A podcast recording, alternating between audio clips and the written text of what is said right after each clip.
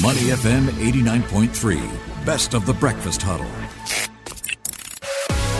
The Breakfast Brief on Money FM 89.3. Money FM 89.3, The Breakfast Huddle with Elliot Danker, Bharati Jagdish, and Ryan Huang. Let's take a look at some headlines investors will be paying attention to today. Uh, starting off with that roller coaster ride on Wall Street. Mm, and it was a pretty dramatic comeback overnight, wasn't it, Ryan? Uh, question is, is this just momentary or can we expect more from this comeback? Yeah, that's a good question, right? You've got so many moving parts this week. You've got, let's take a quick look at some of the indicators of risk appetite these days first. If you look at Bitcoin, that has been down for quite some time, for around six days, and it managed to rebound, is now up 5% to over $36,000. So that's an indicator of how much risk appetite is coming back at least for now. Uh, but in the backdrop, we've got a few things to watch out for. And on the top of the list, you've got what's happening in Ukraine. You've got also the Fed and also the earnings season still yet to really pan out. So a lot of uh, moving parts for investors to figure out or steer or shape that sentiment this week. All right, Bitcoin, of course, one of them. Uh, we saw them uh, climbing after hitting uh, a low of uh, below thirty-three thousand, mm. but then that's still higher than you know where it started off. Yeah, so that'll be one to watch this week because um, that has been under pressure for quite some time. Yeah. And we've seen a bit of a clamp down coming through from various governments on the activities of Bitcoin. For example, China, latest Russia, and who knows what will happen next, and to some extent as well in Singapore. So that'll be one to watch because a lot of um, proxy companies like MicroStrategy are invested in Bitcoin, and Tesla also invested in Bitcoin. Um, mm. They are reporting their earnings on Thursday morning. So that that will be interesting to watch how much the recent pressure will kind of um, dent the sentiment around Tesla, which of course also has business in the EV space. Bitcoin and Ether about 45% and 49% off their respective all time highs. Now, something else you mentioned, Ryan, was the tensions over Russia and Ukraine. Mm. At this point, investors are watching this with bated breath. However, US President Joe Biden did say that he held a great call with European leaders, which included the French and German leaders, as they work together to find a unified position on Russia. To what extent would something like that really help diffuse those tensions? Yeah, I hope um, that does um, at least uh, make some headway or progress towards diffusing the situation there because um, a lot is riding on what's happening there. You've got the buildup in troops from Russia. That is now starting to put a lot of jitters into the markets.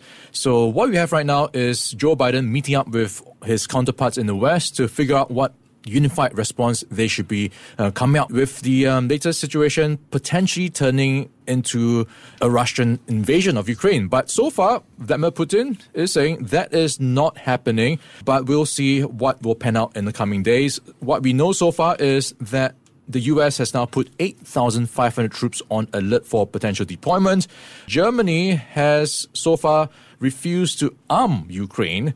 And you've got also many embassies from the US, the UK, just scaling back on their presence in Ukraine as well. So that is all panning out this week and also affecting markets because the energy um, supplies, a lot of it in Europe comes from Russia and goes through Ukraine. Uh, there is definitely some new, good news where our region is concerned, uh, especially for travelers and uh, tourism hospitality sector, because Indonesia has announced uh, reopening of uh, Batam and Bintan for fully vaccinated Singapore travelers. Yeah, if you're bored of Sentosa, so here's one option for you. After two years of a bit of a lull where that was pretty much closed up for Singaporeans, it's now um, something you can look forward to because they are finalizing plans to reopen to leisure travelers from Singapore to go to Bintan and Batam. So that's all part of a wider travel bubble that is now um, being arranged between both countries. So you can take a ferry to Bintan, mm. and maybe soon enough you can take a f- flights to Bali as well. So that's all coming ahead of the meeting between the two leaders, between both countries, Prime Minister Lee Hsien Loong and Indonesian President Joko Widodo. That's happening today, so we could be in for even more good news. Yeah, yeah, he's of course uh, visiting Bintan today, our Prime Minister, uh, for the Singapore Indonesian Leaders Retreat. Mm. Uh, certainly, that will be watched as well to look at what areas of collaboration can be introduced to that relationship as well. But there's something else going on, and very in keeping with the festive season. We're looking at red packet rankings. What's all this about? Yeah, as we gear up for the festive season, so we've got the Lunar New Year stretch coming up. So it's all about red packets. And where do most people get their red packets? Typically, the mm, banks. The banks, yeah. So who or what bank has the most coveted red packet this year? And if you look at what's happening in Hong Kong, turning our attention to Facebook Marketplace and Carousell, you might find the answer there. That is showing UBS's red packets right at the top of the demand list. So it's commanding 10 Hong Kong dollars per envelope, or that's around $1.30 Singapore mm. um, for one of their red packets. So this is um, 50% above the second place Credit Suisse Group and almost triple the price being paid for those from HSBC. Now, I have received the Credit Suisse red packets. They've got a little tiger on it. It's a bit furry even, so oh. it's got a oh. texture on it. I have not received anything from UBS.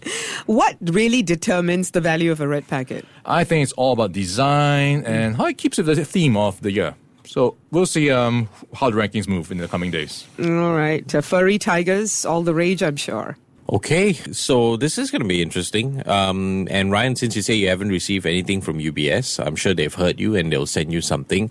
Just don't let me see you selling it on Carousell. Huh? To listen to more great interviews, download our podcasts at moneyfm893.sg or download our audio app. That's A W E D I O. Available on Google Play or the App Store.